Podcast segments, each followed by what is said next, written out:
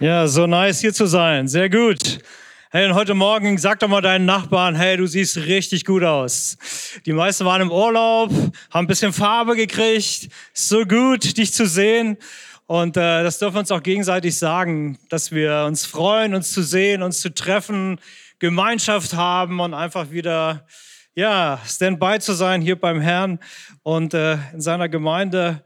Und heute Morgen, hey, bist du mit Erwartung hergekommen heute Morgen? Bist du mit Erwartung gekommen, dass Gott auch heute Morgen zu dir reden kann?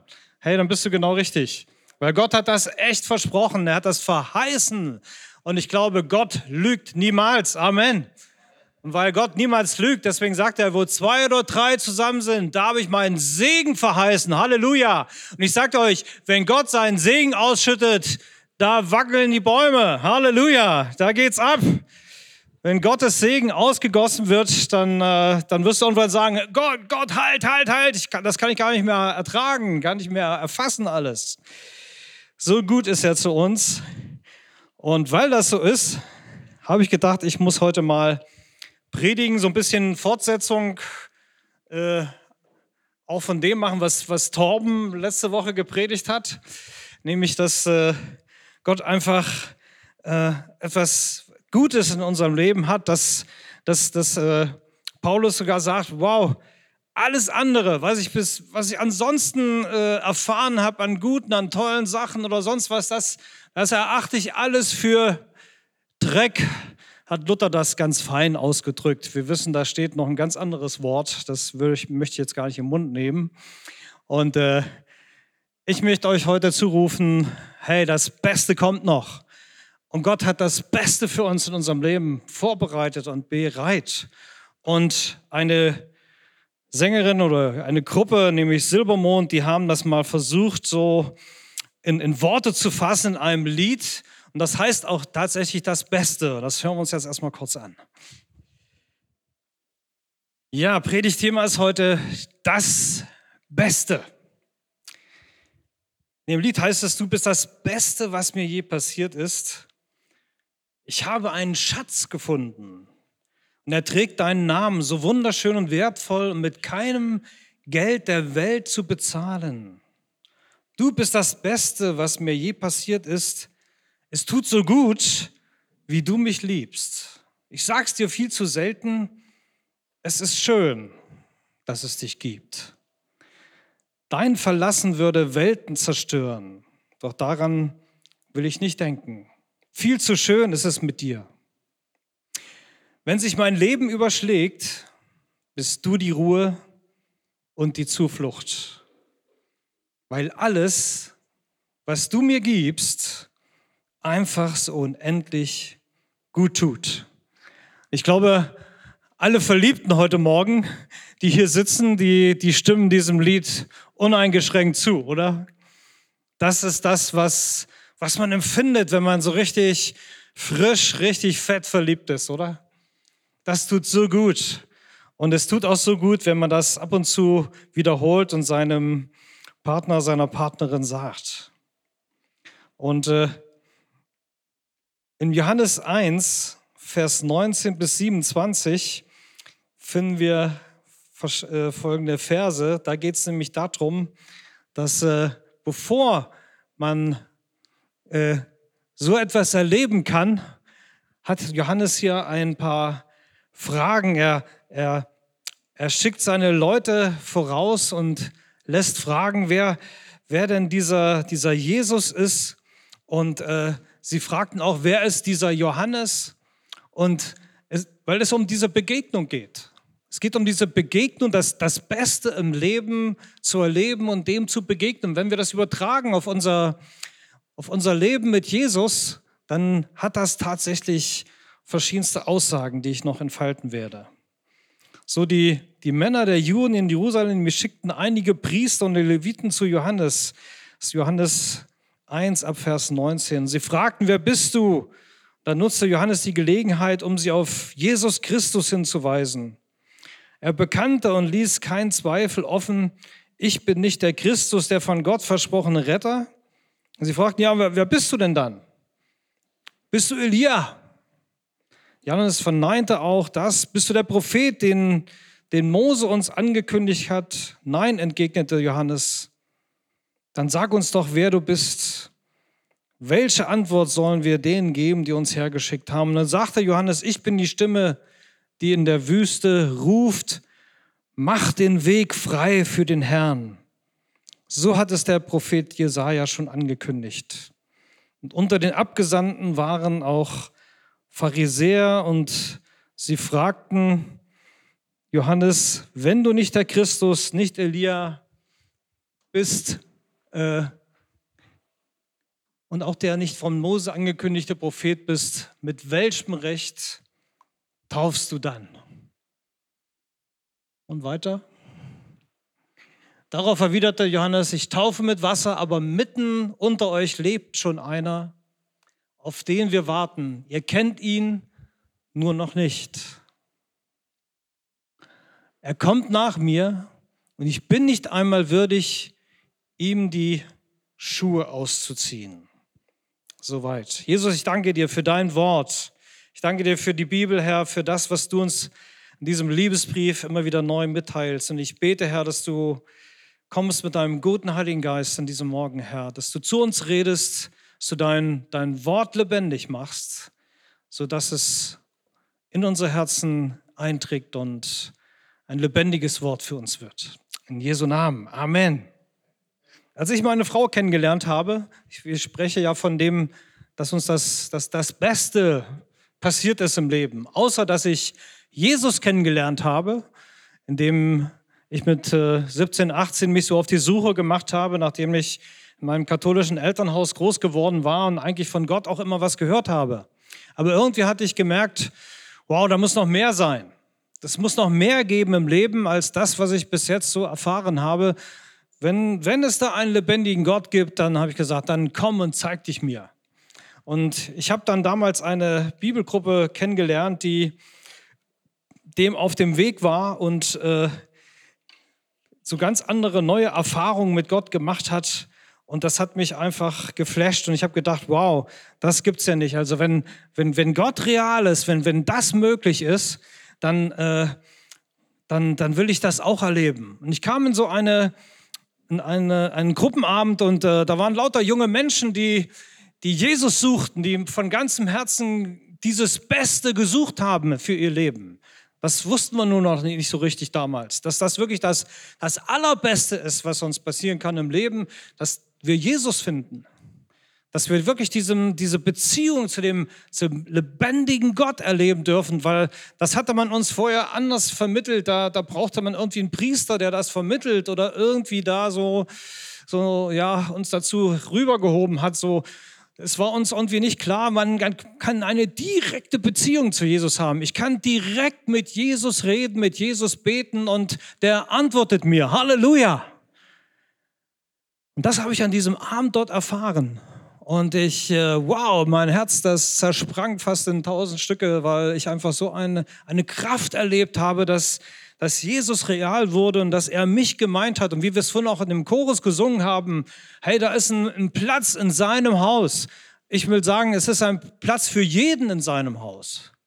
Und wie gut ist es, wenn du weißt, dass da ein Platz ist, wenn ansonsten vielleicht nirgendwo ein Platz für dich ist.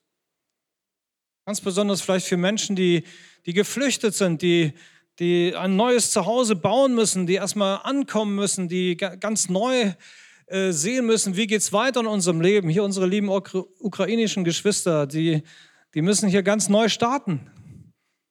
Das ist eine echte Herausforderung. Da ist es gut, wenn sie wissen, hey, da ist eine Gemeinde, da ist Jesus, da ist Gott, da sind Geschwister, da, da gibt es Hilfe, da gibt es Unterstützung und da gibt es Gemeinschaft und äh, sofort auch in der, in der neuen Heimat äh, Christen und Gemeinde, wo ich sein kann.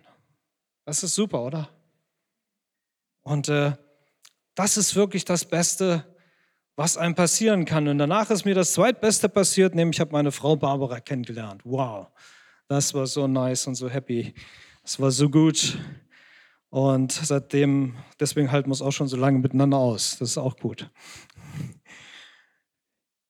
Ja, du lebst in mir, ist mein erster Punkt. Du bist das Beste für mich. Du bist alles für mich in verschiedensten Liedtexten, in Liebesliedern.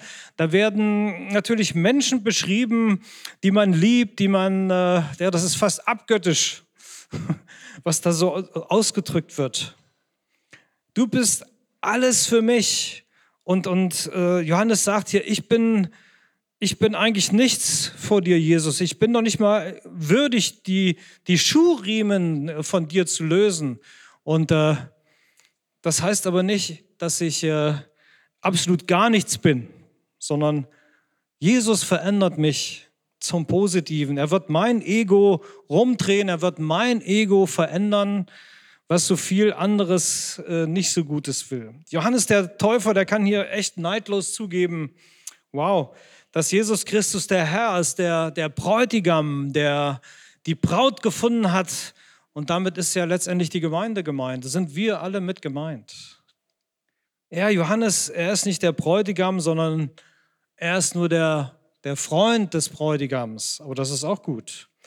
Er kann ohne Umschweife bestätigen, dass Gott den Sohn liebt und alles in seine Hände gegeben hat. Ja, wer an den Sohn glaubt, der hat ewiges Leben. Halleluja. Und das ist nicht zu verachten. Wir sagen das manchmal so lapidar dahin. Wenn, wenn du an Jesus glaubst, hast du ewiges Leben. Ja, das ewige Leben, das beginnt schon hier. Halleluja. Das ist gut.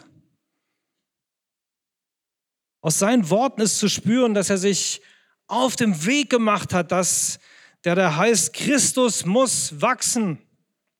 Er sagt das an anderer Stelle dass, dass er wachsen muss in ihm und äh, er abnehmen muss. Ich muss etwas kleiner werden. Das ist es, was es zu einem, ja, zu einem Schrei, zu einem Ruf äh, macht für ihn. Ich denke, ich kann sagen, dass wenn Jesus alles für mich geworden ist, dann bin ich nicht auf einmal gar nichts mehr, sondern ich komme endlich da hinein, was Gott eigentlich in mir bewirken möchte. Mein Ego wird kleiner und er lebt in mir. Er wird das in mir hervorbringen, was, was er in mir sieht, was er in mich schon längstens hineingelegt hat, was ich vielleicht noch gar nicht richtig gecheckt habe.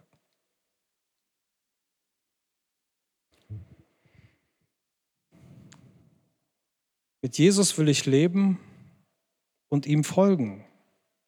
Verliere ich dann meine Identität, meine Persönlichkeit? Nein, absolut nicht. Im Gegenteil.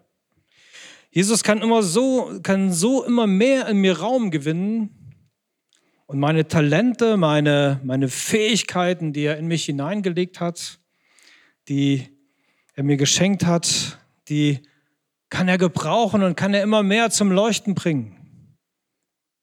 Dass die, für die einen ist das vielleicht Musik, für die anderen sind das vielleicht Dinge praktischer Natur. Und, und, und. Es gibt so vielfältige Dinge, die, die Gott in uns hineingelegt hat, die er zum Leuchten bringen möchte, ihm zur Ehre.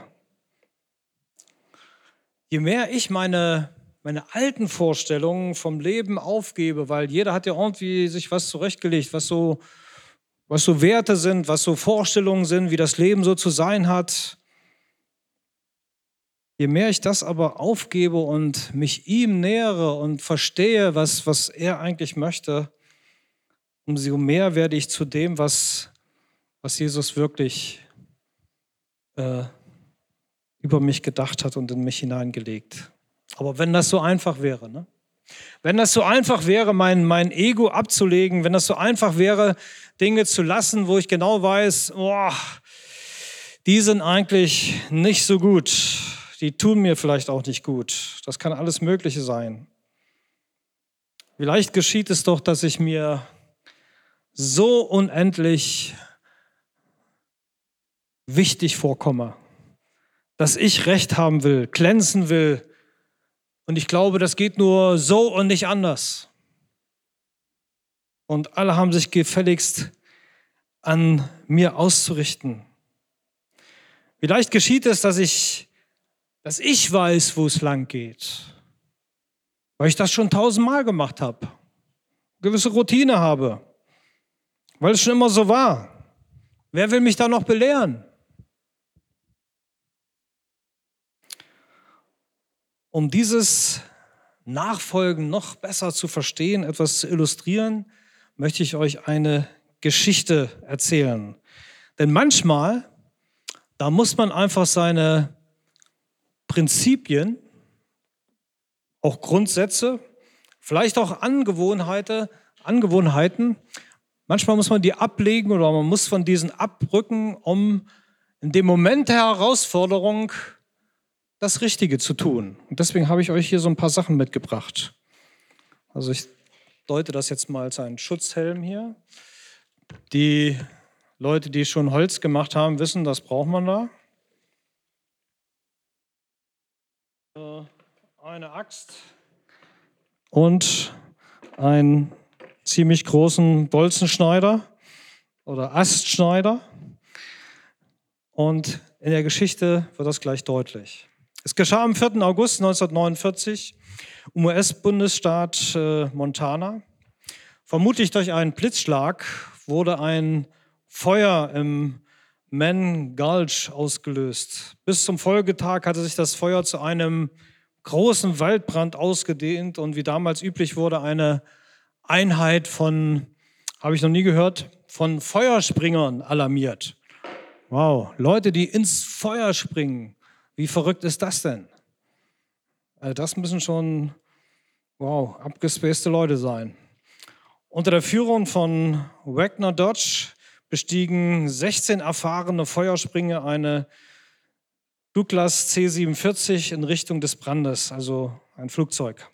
Die Feuerspringer sprangen mit ihrer Ausrüstung ab. Am Boden sammelten sich die Mannschaften und äh, trafen den Ranger Jim Harrison, der Dodge mit der Landschaft vertraut machte, während Dodge Stellvertreter William Hellman mit der Mannschaft wie üblich vor einem Einsatz eine Mahlzeit einnahm. Hellman wurde beauftragt, die Mannschaft auf die andere Seite des Tals zu führen, da Dodge und Harrison befürchteten, in dem dichten Gehölz auf dem Südufer vom Feuer eingeschlossen zu werden. Hellman führte die Mannschaft zum Fluss, während Dodge und Harrison ihre Mahlzeit einnahmen. Dann schossen die beiden auf die, schlossen die beiden auf die Mannschaft auf und Dodge übernahm die Führung. Im Abstieg dort sah Dodge, dass das Feuer knapp 200 Meter vor ihnen den Fluss übersprungen hatte. Er drehte um und befahl die Flucht. Bis alle die Situation erfassten, führte Dodge die Flucht hang aufwärts an, während das Feuer mit geschätzten 500 Metern pro Minute, wow, auf sie zuraste. Dodge befahl, die Werkzeuge wegzuwerfen, um schneller zu werden. Niemand befolgte den Befehl.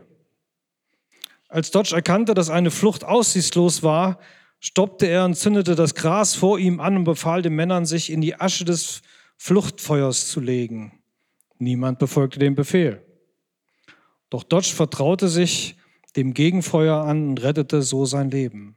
Zwei der Männer, Sally und Ramsey, blieben dicht beieinander und brachten sich über den Bergkamm in Sicherheit. Hellmann erreichte ebenfalls die sichere Seite, er lag aber am Folgetag seinen schweren Verbrennungen. Alle anderen starben im Feuer. Was war da geschehen?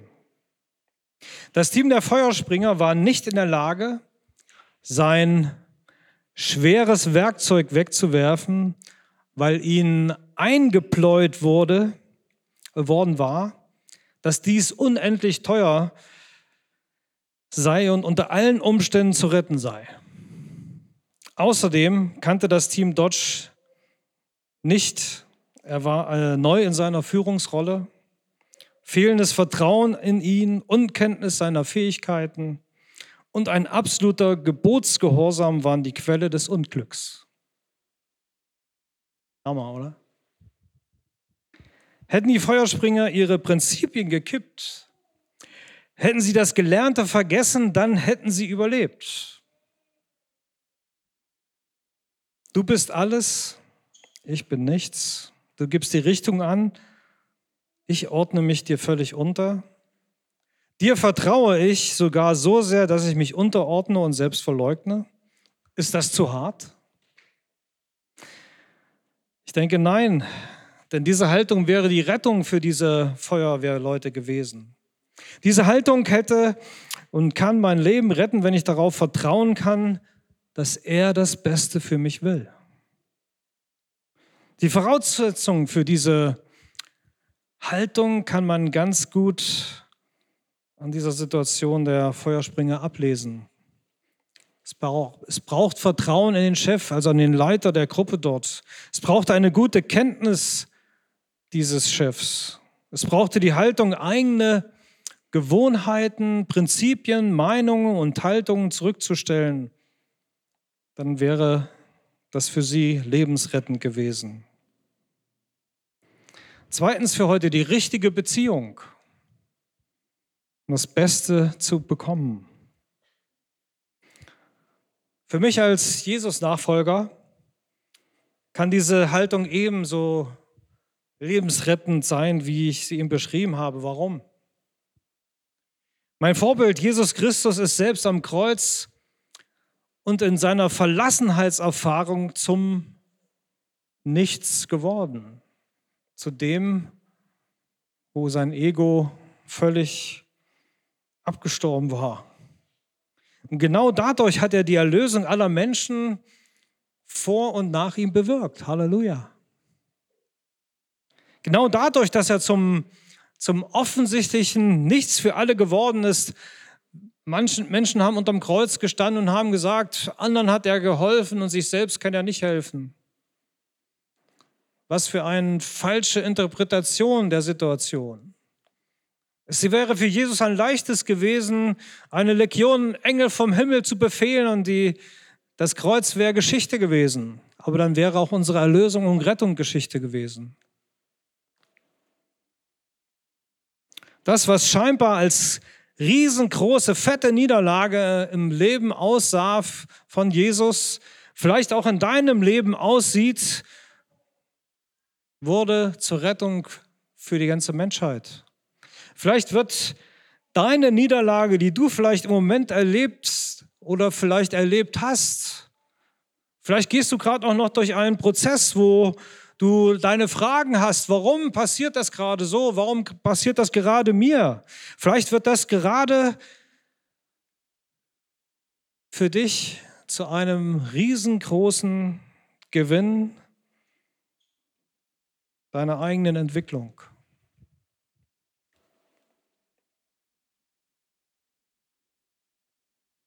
Diesem Jesus Christus kann ich absolut vertrauen ihn immer mehr kennenlernen und seinen Willen erkennen und folgen. Ich, denk, ich denke, das ist geradezu eine, eine totale Garantie für ein, ein glückliches Leben. Heißt das, ich sitze immer auf äh, rosa Wolken? Nein. Es gibt Herausforderungen, es gibt Lebenskampf, es gibt Dinge, die wir bewältigen müssen. Manchmal haben wir echt den Kanal voll und denken, wie geht das weiter? Aber sei gewiss, Jesus ist bei dir. Jesus weiß ganz genau, was du brauchst. Auch wenn du in dem Moment, wir haben es vorhin auch gesungen, ich, auch wenn ich nicht fühle, dass du da bist, Jesus ist da. Manchmal muss ich aber meinen Kopf unter die Arme nehmen, denn diese Freiheit in Jesus, die die kostet mein Ego.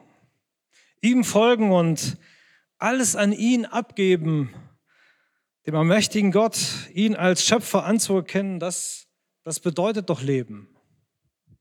Aber das ist eine echte Herausforderung manchmal für uns. Wenn Jesus alles für mich als Christ ist, weil er die absolute Liebe ist, aus der ich lebe, dann, dann ist es ein, ein leichtes für mich, auch klein zu sein. Ich kann vor ihm die Knie beugen, denn er wird sie mir immer wieder neu aufrichten. Er wird mich niemals vernichten. Mein Vertrauen in ihm ist gewachsen im Laufe meines Lebens durch viele positive Erfahrungen und ich kann heute sagen, wow, dieses Vertrauen hat sich gelohnt. Das ist gut, das ist das Beste, das sind die besten Entscheidungen gewesen in meinem Leben, auch wenn sie manchmal nicht einfach waren. Nicht nur bei Johannes, sondern auch bei Jesus lebt diese Haltung des, du bist alles für mich und ich bin nichts gegenüber sein, unserem Vater. Er, er wollte uns die Liebe Gottes bekannt machen und den Weg zum Himmel öffnen, immer wieder neu. Er zog deshalb durch die Dörfer und Städte Israels damals und tut es auch heute noch, unterrichtet die Menschen, heilte die Kranken im Volk und er, er schulte seine Jünger. Heute schult er uns als seine Nachfolger und Jünger. Und diese Kraft, die fand er in dieser Beziehung Vater, Sohn, Heiliger Geist. Und Jesus sprach, spricht von uns als seine Kinder. Weil ihr nun Kinder seid, hat Gott den Geist seines Sohnes gesandt in unsere Herzen, der spricht, aber lieber Vater oder noch liebevoller, lieber Papa. Wie gut ist es, lieber Papa zu sagen, wie sehr freue ich mich, wenn mein kleiner Enkel Anton zu mir kommt und sagt, Opa, Opa, Opa, kannst du mir helfen? Ich glaube, Gott freut sich auch immer wieder neu, wenn wir zu ihm kommen. Gott, kannst du mir helfen? Hier bin ich. Aber, lieber Vater. Mhm.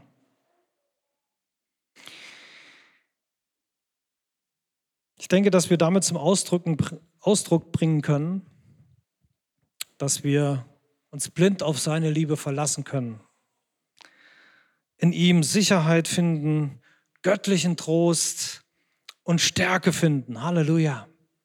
In der inneren Kammer unserer Seele, so möchte ich es mal bezeichnen, können wir mit dem Vater sprechen, ihn anbeten, ihm unsere Liebe ausdrücken, ihm danken, ihm um Verzeihung bitten ihm unsere Bedürfnisse, unsere Träume, unsere Sorgen und Nöte anvertrauen. Letzter Punkt für heute, die Liebeserklärung.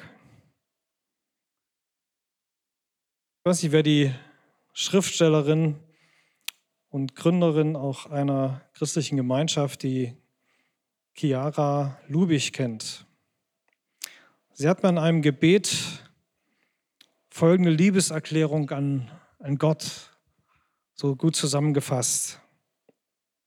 Ich liebe dich, weil du in mein Leben eingetreten bist, mehr als die Luft in meine Lungen, mehr als Blut in meine Adern. Du bist dorthin gelangt, wo niemand eintreten konnte. Und als mir niemand mehr helfen konnte, und immer dann, wenn niemand mich trösten konnte, jedes Mal las ich die Erklärung in deinen Worten, die Lösung in deiner Liebe. Ich finde das wunderbar.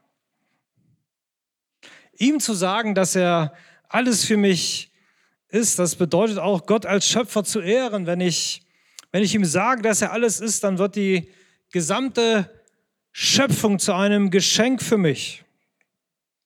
Und ich finde, das ist so befreiend, denn dann brauche ich nicht mich selbst und die Welt zu schaffen oder zu erschaffen, zu produzieren.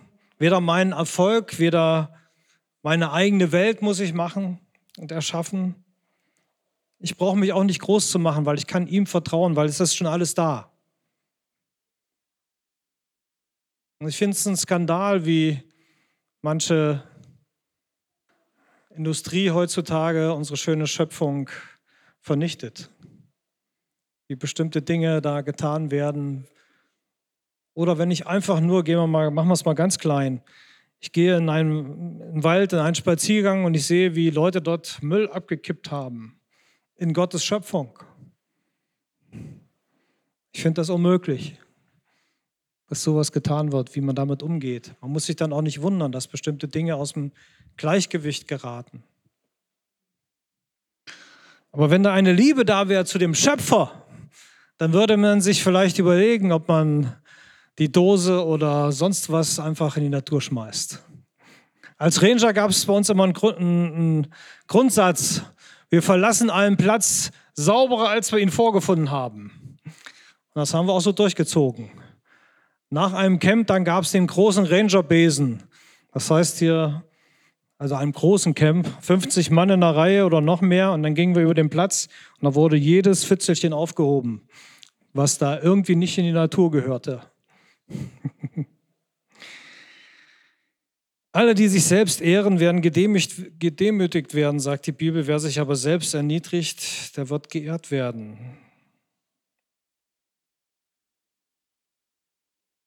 Denke, dass Jesus das immer wieder tut. Du bist alles für mich, das ist eine Liebeserklärung. Mancher Liedermacher, die haben versucht, das in, in tollen Liedern rüberzubringen. Und ich finde auch das Lied, was wir vorhin gehört haben, sehr schön.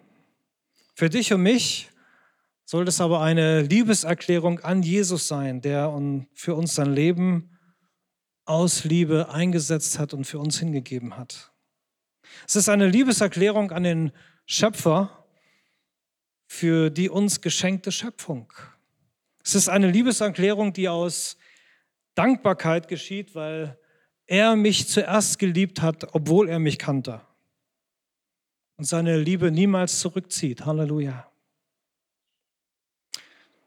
Und ein letzter Gedanke, ich finde, das klingt dann ziemlich gewaltig. Jesus macht mich groß. Er ist eben alles für mich. Da bin ich gern klein, wenn ich so von seiner Liebe ganz durchdrungen werde und zu dem werde, was er in mich hineingelegt hat. Und zum Abschluss, vor vielen Jahren wurde dieser eben zitierte Chiara Lubich von einem TV-Team gefragt, wer denn Gott für sie sei. Und damit möchte ich abschließen. Sie antwortete nämlich, er, Jesus, ist alles für mich. Und wenn das mal nicht so ist, dann setze ich alles daran, dass es wieder so wird. Amen. Amen. Gott segne euch.